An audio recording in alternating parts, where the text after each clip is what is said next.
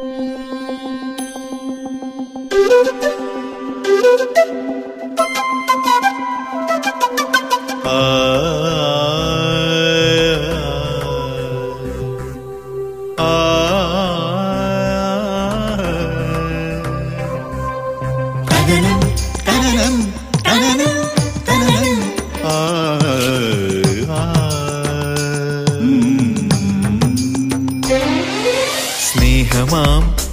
ഗീതമായൊഴുകുമരുവി നീ. കനലിനെ നനവാക്കി മാറ്റിടും സത്യം നീ. ഭൂമിയിലെ വരുമൊന്നാണെന്ന നേരിന്റെ നിറവിനാൽ അണിചേരുമാനന്ദ തീരം നീ.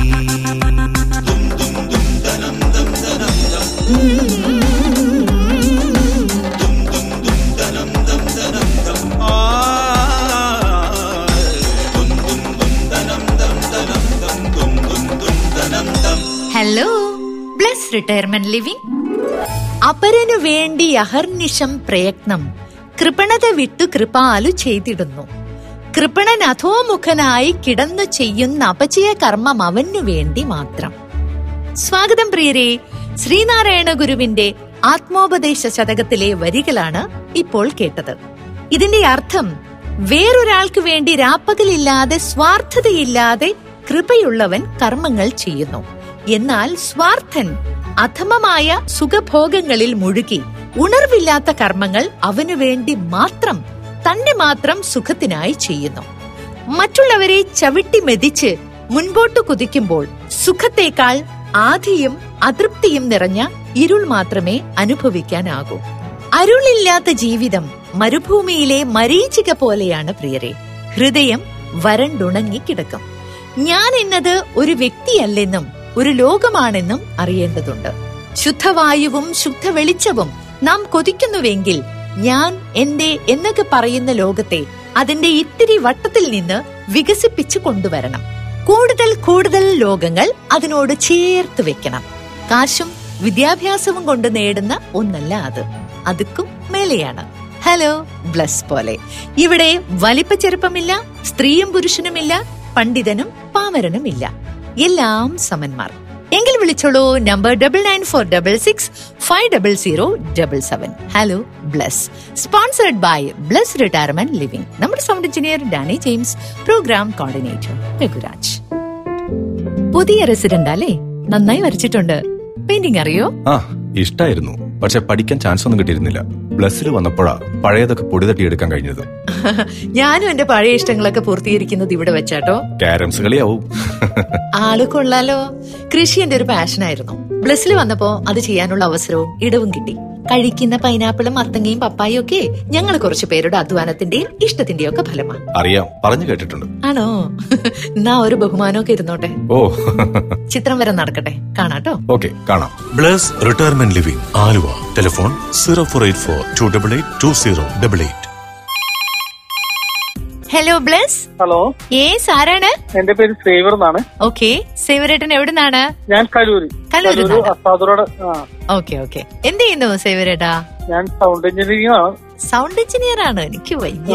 ഓക്കെ അപ്പൊ എനിക്ക് വളരെ വേണ്ടപ്പെട്ട ആളാണ്. സേവരേട്ടൻ എത്ര കാലായി ഈ ഫീൽഡിൽ? ഞാനൊരു എൺപത്തി ആറ് തുടങ്ങിയല്ലോ എപ്പോഴെങ്കിലും നമ്മൾ തമ്മിൽ കണ്ടിട്ടുണ്ടോ? അറിയില്ല. കാരണം ഞാൻ ഞാൻ സി എസ് സൗണ്ട് ചെയ്തിരുന്നിട്ടാണ് ആ ഓക്കെ ഓക്കെ ഓക്കെ ഫ്രാൻസേട്ടനും സേവരേട്ടനൊക്കെ ഫ്രണ്ട്സ് ആണോ? പരിചയമുള്ളതാണ്. ഓക്കെ ഫ്രാൻസേട്ടനൊക്കെ അറിയാം. നന്നായിട്ട് അറിയാം. ശരിക്കും പറഞ്ഞാൽ ഫ്രാൻസേട്ടനാണ് എനിക്ക് ഡാനിനെ പരിചയപ്പെടുത്തി തന്നത്. കലൂര് തന്നെയാണ് വീടല്ലേ കലൂര് തന്നെ. ഞങ്ങൾ ഡാനിയായിട്ട് കുറെ നാൾ സി എസ് സിയിൽ ആ ഓക്കെ ഓക്കെ ഓക്കെ. അപ്പൊ ഡാനിയെ പരിചയമുണ്ട്. ഓക്കെ. സേവരേട്ടന്റെ വീട്ടിൽ ആരൊക്കെയുണ്ട്? എനിക്ക് ഭാര്യ മൂന്ന് പിള്ളേരുണ്ട്. ഒരു ആൺകുട്ടിയും രണ്ട് പെൺപിള്ളേരും. അവർക്ക് ആർക്കെങ്കിലും സൗണ്ട് എഞ്ചിനീയറിംഗ് ഇഷ്ടമാണോ? പിള്ളേർക്ക്? അവർ മൂത്താൾ പത്ത് വയസ്സായിട്ടുള്ളൂ. ആ പത്ത് വയസ്സായിട്ടേ ഉള്ളൂ ടെക്നിക്കലായിട്ട് കുറച്ച് ട്രൈ ചെയ്യുന്നുണ്ട്. ആണല്ലേ? ഓക്കെ. വൈഫിന്റെ പേരെന്താ? ബിന്ദു മക്കളുടെ പേരോ? Emmanuel Agnes Anna. ഓ ഇമ്മാനുവൽ ആഗ്നസ് അന്ന. ഓക്കെ ശരി. വിളിച്ചതിൽ. സന്തോഷം. Okay. Bye bye bye bye അല്ല അച്ഛനിത് എങ്ങോട്ടാ പെട്ടിയെല്ലാം എടുത്തിട്ട്? ഞാൻ ബ്ലസ്സിലോട്ട് പോട്ടെ മോളെ. വന്നിട്ട് രണ്ടു ദിവസമല്ലേ ആയുള്ളൂ? ഒരാഴ്ചയെങ്കിലും ഞങ്ങളുടെ കൂടെ നിന്നിട്ട് പോയാ പോരെ. നിങ്ങളൊക്കെ പകൽ കമ്പ്യൂട്ടറിന്റെ മുന്നിൽ ജോലിയും പഠിപ്പും ഒക്കെ ആയിട്ട് തിരക്കല്ലേ? അവിടെയാണെങ്കിൽ എനിക്ക് സമപ്രായക്കാരായി കുറെ സുഹൃത്തുക്കളുണ്ടല്ലോ. അതുകൊണ്ട് സമയം പോകുന്നത് അറിയില്ല. പിന്നെ ഇടയ്ക്ക് ഇങ്ങോട്ട് വരാലോ. മനസ്സിലായി. ഇപ്പൊ ബ്ലസ് മാത്രം മതിയല്ലേ? ഞങ്ങളൊന്നും വേണ്ട. Bless retirement living Aluva. Telephone two double eight two zero double eight. Hello Bless അജിജി നമസ്കാരം. നമസ്കാരമുണ്ട്. ആരാണ്? എന്റെ പേര് പിനത്ത് എന്നാണ്. ബിനറ്റ് ആണോ ഓക്കെ എവിടുന്നാ. ബിനറ്റെ ഞാൻ എറണാകുളത്ത് വിളിക്കുന്നത് ഓക്കെ എന്ത് ചെയ്തു? ഞാൻ യു എയിലാണ് യു എയിൽ വർക്ക് ചെയ്യുന്നു. ഞാനിപ്പോ എത്തിയിട്ട് ഒരാഴ്ച കഴിഞ്ഞു നാട്ടിലെത്തിയിട്ട്. യു എയിൽ അപ്പൊ ചേച്ചി പ്രോഗ്രാം കേൾക്കാറുണ്ട്. യൂട്യൂബിൽ യൂട്യൂബ് വഴി വരുന്ന ലിങ്ക് ഉണ്ടല്ലോ. അതെ അതെ അതെ. അത് പ്രോഗ്രാംസ് കേൾക്കാറുണ്ട്. ചേച്ചി. ഓക്കെ ആരൊക്കെയുണ്ട് വീട്ടിൽ? വീട്ടിൽ എന്റെ അമ്മ പിന്നെ വൈഫ് കൊച്ച്. കൊച്ചായിട്ട് ഒരു വർഷമായിട്ടുള്ളൂ പിന്നെ ചേട്ടനുണ്ട് ചേട്ടന്റെ വൈഫ് രണ്ട് പിള്ളേര്. വൈഫിന്റെ പേരെന്താ? വൈഫിന്റെ പേര് അനു എന്നാണ്. അനു. മോളാണോ മോനാണോ? മോനാണ് തോമസ് കുട്ടി തോമസ് കുട്ടി വിട്ടോടാ. തോമസ് കുട്ടി തോമസ് കുട്ടി പേര്? അതെനിക്ക് ഇഷ്ടമായി കേട്ടോ. കുട്ടികൾക്കൊക്കെ തോമസ് കുട്ടി അടിപൊളി. തോമസ് ശരിക്കില്ല വീട് എവിടെയാ ബിനറ്റിന്റെ എന്റെ വീട് തൃശ്ശൂരാണ് തൃശ്ശൂര് ഗുരുവായൂർ അടുത്ത്. ഓ ഗുരുവായൂർ അടുത്താണ്. നമ്മുടെ ആളുടെ അടുത്താണ്. എനിക്ക് വളരെ അടുത്താണ് വീട്. ആണോ? അപ്പൊ അദ്ദേഹത്തിനോട് അന്വേഷണം പറഞ്ഞേക്കും. തീർച്ചയായും തീർച്ചയായും ചേച്ചി. ഇനി എപ്പോഴാ തിരിച്ചു പോന്നത് ഞാൻ ഫെബ്രുവരി ഫസ്റ്റ് വീക്ക് മുമ്പ് ചേച്ചി. ശരി ഓക്കെ എന്നാ. താങ്ക് യു ഓക്കെ ബൈ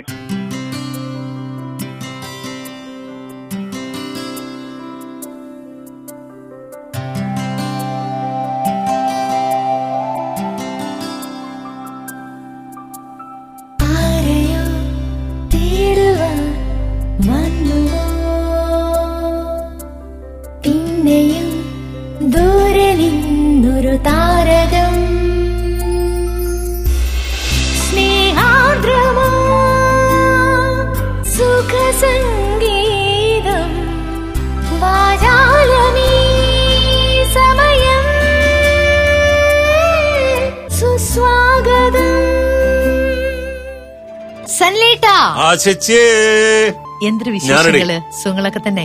നന്നായിരിക്കണം ആശിച്ച് ഇന്ന് നന്നായിരുന്നു. കോൾസും അതേപോലെ തന്നെ. ഹലോ ബ്ലസ്സിലേക്ക് വിളിക്കുന്നവരുടെ മനസ്സും അവരുടെ ഊർജവും ആ സ്നേഹം ഇത് ഏതാണ്ട് നമ്മുടെ ചെറുതേനും വനിതേനും പോലെ ഈ ചെറുതേനാണല്ലോ ഏറ്റവും കൂടുതൽ ഡിമാൻഡ്.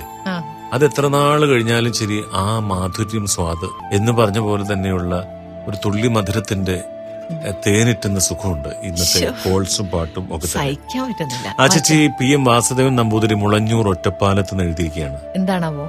അദ്ദേഹം എഴുതിയിരിക്കുന്നത് ഒരു പ്രേംനസീർ വീരഗാഥ എന്നാണ്. ഹലോ ബ്ലസ്സിലേക്ക് ബഹുമാനപ്പെട്ട ആശേച്ചി സനൽപൂറ്റി രഘുരാജ് ഡാനി എന്ന നാലവർ സംഘത്തിന് എന്റെ വിനീത നമസ്കാരം.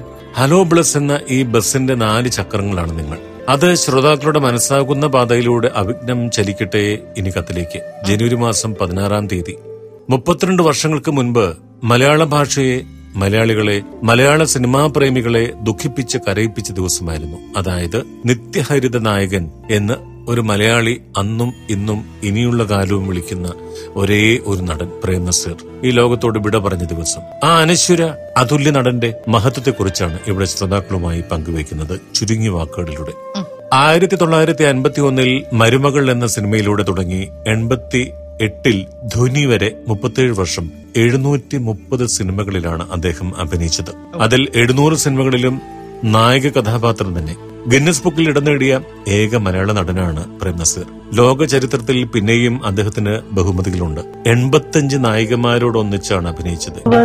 അതിൽ ഒരു നായികയോടൊന്നിച്ച് അതായത് ഷീല നൂറ്റി മുപ്പത് സിനിമകളിൽ അഭിനയിച്ച ബഹുമതിയുമുണ്ട്. ഏതു കഥാപാത്രമായാലും അതിന് യോജിച്ച ശരീരഘടനയാണ് ദൈവം അദ്ദേഹത്തിന് കനിഞ്ഞ് നൽകിയിരിക്കുന്നത്. മലയാള സിനിമയിൽ ഇതേപോലെ മൊബൈൽ ഫോണോ അല്ലെങ്കിൽ നെറ്റ് വലയങ്ങൾ ഇല്ലാതിരുന്ന കാലത്താണ് ഓടി ഓടി ഓടി കൃത്യസമയത്ത് സമയം തെറ്റിക്കാതെ ഇത്ര പങ്ക്ച്വലായിട്ട് തന്നെ ഓരോ സെറ്റിലും ആരെക്കൊണ്ടും പറയിപ്പിക്കാതെ അഭിനയിച്ച് ഫലിപ്പിച്ച് വിജയിപ്പിക്കുന്ന ഒരു നടൻ എന്ന ബഹുമതിയും അദ്ദേഹത്തിന് തന്നെ. പുരാണമായാലും ചരിത്രപുരുഷനായാലും വടക്കമ്പാട്ട് കഥാപാത്രമായാലും ക്രൈസ്തവ മുസ്ലിം കഥാപാത്രമായാലും ആ സുന്ദര ശരീരത്തിന് എല്ലാം വഴങ്ങും. നസീർ സാറിന്റെ മനുഷ്യ സ്നേഹത്തിന്റെ മതമൈത്രിയുടെ ഒരു അനുഭവ കഥ കൂടി പറഞ്ഞ് ഈ കഥ അവസാനിപ്പിക്കാം.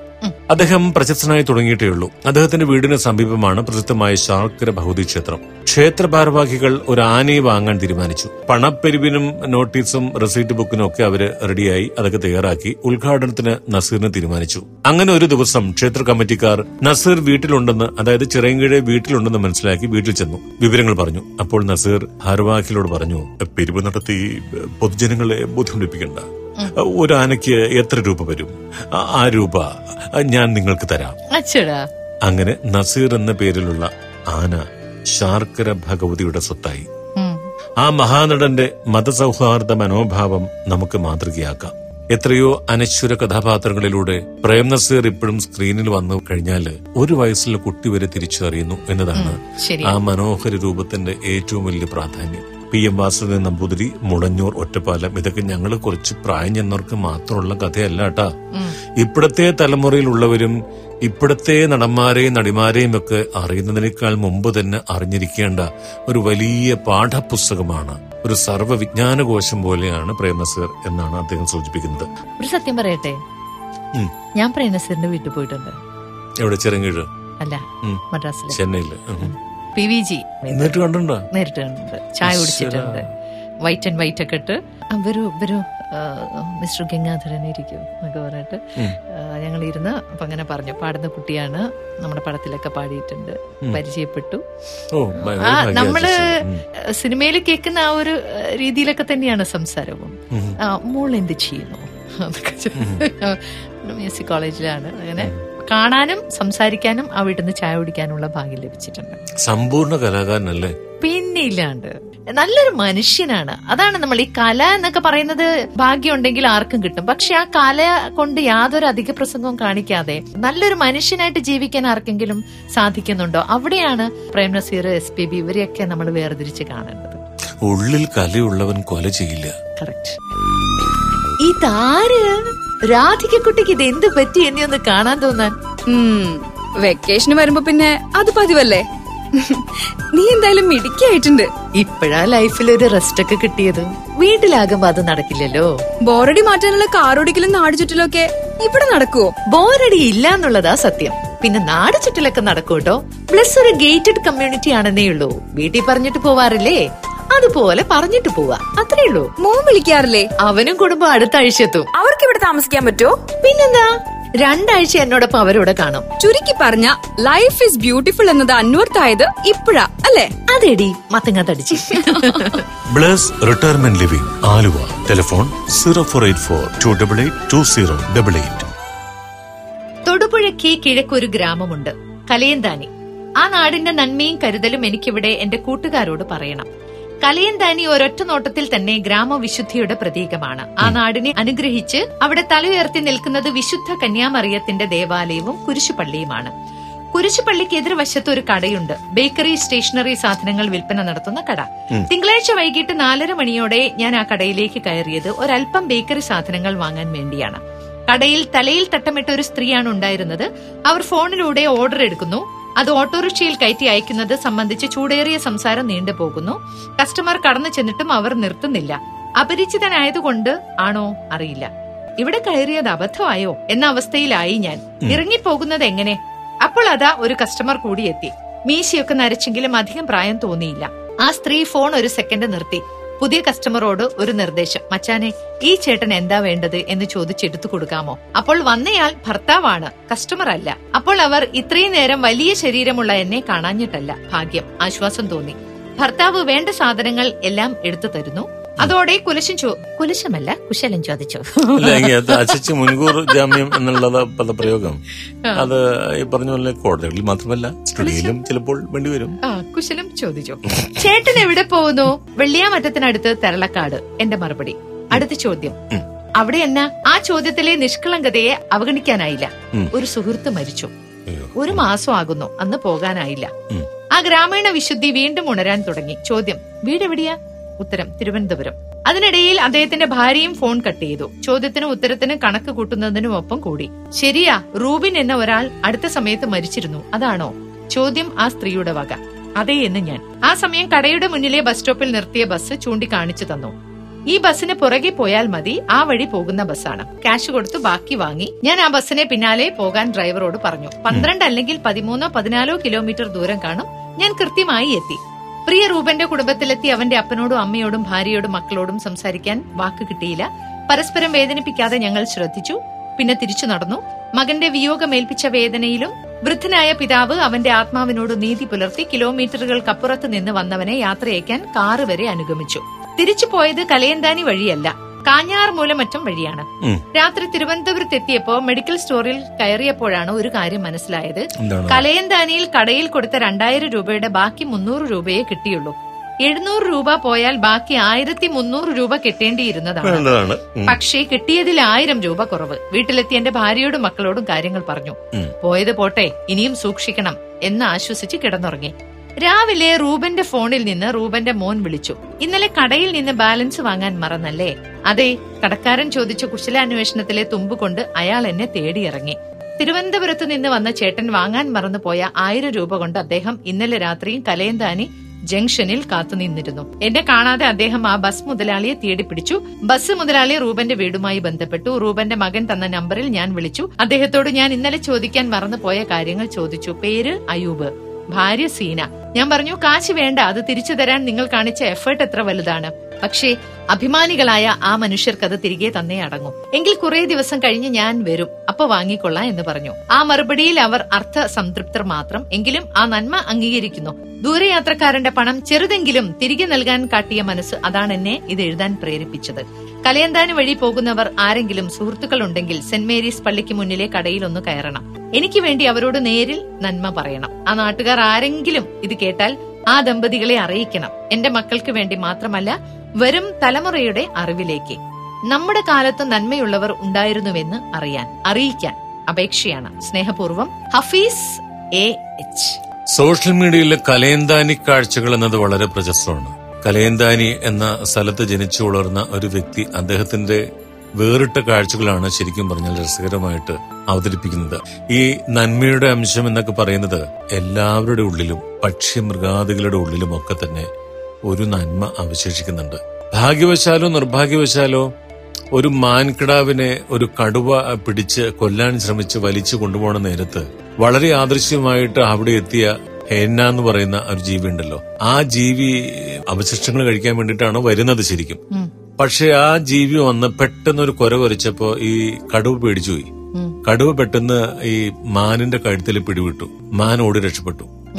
ഇത് കണ്ട വഴി എന്നെ അവിടെ നിന്ന് ആദ്യം ഓടി. കാരണം എന്ന് പറഞ്ഞ കടുവ എന്നെ പിടിച്ചു കളയും പറഞ്ഞു വന്നത് ഭാഗ്യവശാലോ നിർഭാഗ്യവശാലോ ഈ നന്മയുടെ അംശം എല്ലാവർക്കും തന്നെ ഡയറക്റ്റ് ആയിട്ടോ ഇൻഡയറക്റ്റ് ആയിട്ടോ ഒക്കെ തന്നെ ഒരു അനുഭവ ഗുണപാഠമായിട്ട് വരുന്നുണ്ട്. അതാണ് കലയന്താനി വഴി പോകുമ്പോൾ ഇങ്ങനെ ഒരു കട ശ്രദ്ധയിൽപ്പെട്ട് കഴിഞ്ഞാൽ ഒന്ന് കയറിക്കൊള്ളൂ കാരണം നന്മയുടെ അംശമുള്ള ആൾക്കാർ അവിടെ ഉണ്ട് ശരിക്കും പറഞ്ഞാൽ ഈ കഥ വായിക്കുമ്പോൾ ഞാൻ എന്നെ തന്നെയാണ് കണ്ടുകൊണ്ടിരുന്നത്. കാരണം എന്ന് പറഞ്ഞാൽ നന്മയുടെ അംശവും ഈ പറഞ്ഞ പോലെ എനിക്ക് അതിൽ മാത്രമാണ് ഒരു വിയോജിപ്പുള്ളത് കേട്ടോ. ബാക്കിയൊക്കെ ഞാൻ സമ്മതിച്ചു. ആ കടയെയും ബേക്കറിയെയും ബേക്കറിയിലെ ഇക്കേനെയും ഇത്തേനെയും ഒക്കെ എനിക്ക് ഇഷ്ടായി ആ സങ്കല്പാണ് സഹിക്കാൻ പറ്റാത്തില്ല അങ്ങനല്ലേ ജീവിതത്തിൽ എന്ന് പറഞ്ഞാൽ നമുക്ക് വാങ്ങാനും കൊടുക്കാനും ഒക്കെ ഉള്ളത് ഈ പറഞ്ഞ പോലെ നന്മ മാത്രമാണ്. അപ്പൊ ആ സാധനം നമ്മൾ എവിടെന്നെങ്കിലും കുറച്ച് ഒരു കടയിൽ ചെന്നിട്ട് നൂറ് ഗ്രാം നന്മ ഒരു കാ കിലോ മേന്മ എന്ന് പറഞ്ഞ് വാങ്ങിക്കാൻ പറ്റില്ലല്ലോ. പക്ഷെ നമ്മൾ അങ്ങനെ ആരെങ്കിലും ഒരാൾ നമുക്ക് തരികയാണെങ്കിൽ അത് നമ്മൾ അതേ അളവിൽ തിരിച്ചു കൊടുക്കണം. ഞാനിപ്പോ ഒരു തിന്മ കാണിക്കാതിരിക്കണം എന്നുണ്ടെങ്കിൽ സംസാരം നിർത്തുക അല്ലെങ്കിൽ തിന്മ കാണിക്കേണ്ടി വരും. അപ്പൊ നന്മയുള്ള ആൾ ക്ലോസ് ചെയ്തോളൂ. ആ ചേച്ചി. എന്തോ? നമ്മുടെ ജീവിതത്തിൽ എന്ന് പറഞ്ഞാൽ പല പല തമാശകൾ പറയാറുണ്ട് പല പല കാര്യങ്ങൾ പറയാറുണ്ട്. പിന്നില്ലാതെ. പലപ്പോഴും പല പുരാണ കഥകളോ അല്ലെങ്കിൽ അതുമായി ബന്ധപ്പെട്ട കാര്യങ്ങളോ ഒക്കെ ഉള്ളിലേക്ക് വരാറുണ്ട്. പണ്ട് കാലത്താണ് നമ്മുടെ ദൂരദർശൻ വരുന്ന സമയത്ത് ആശേഷിക്ക് അന്നൊക്കെ വലിയ ഗായികയായിട്ട് പേരെടുത്തിരിക്കുന്ന കാലം അപ്പോഴേ തന്നെ എന്നാണ് എനിക്ക് തോന്നുന്നത് അല്ലേ? നമ്മുടെ പോർട്ടബിൾ ടിവിയിലൊക്കെ രാമായണവും മഹാഭാരതമൊക്കെ വരുമ്പോ. രഘു പറയുന്ന പ്രായം പിടിക്കാനാണെന്ന് അതിനു വേണ്ടിയിട്ടാണോ?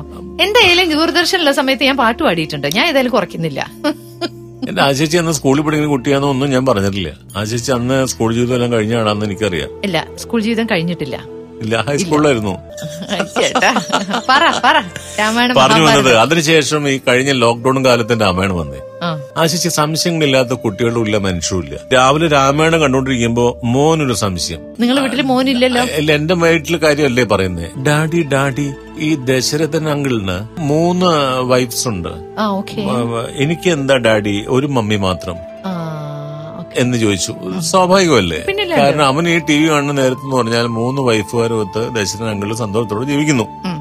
അപ്പൊ ആ ഡാഡി ദീർഘനിശ്വാസം ഇട്ടുകൊണ്ട് പറഞ്ഞു നിനക്കും മൂന്ന് മമ്മിമാരുണ്ടായിരുന്നെങ്കിൽ എത്ര നല്ലതായിരുന്നു. ഞാൻ എത്ര നാളുകൊണ്ട് ആഗ്രഹിക്കുന്നതാണ് അത് അപ്പൊ ഇത് ഇവരറിഞ്ഞില്ല അടുക്കളയിൽ നിന്ന് മമ്മി കേൾക്കുന്നുണ്ടെന്ന് എന്റെ മമ്മി അടുക്കളയിൽ നിന്ന് വിളിച്ചു പറഞ്ഞു ഉച്ചയ്ക്ക് മഹാഭാരതം വരുമ്പോ കാണിക്കാം പാഞ്ചാലിയുടെ അഞ്ച് ഭർത്താക്കന്മാരെ.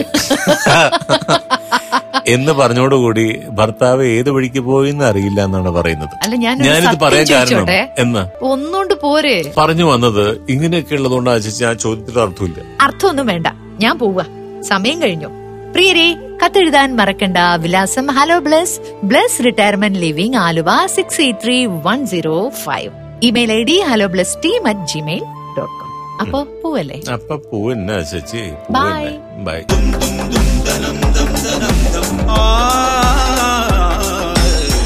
നിങ്ങൾ ഇതുവരെ കേട്ടത് hello Bless dot you by Bless retirement living Aluva. A media waves production hello Bless retirement living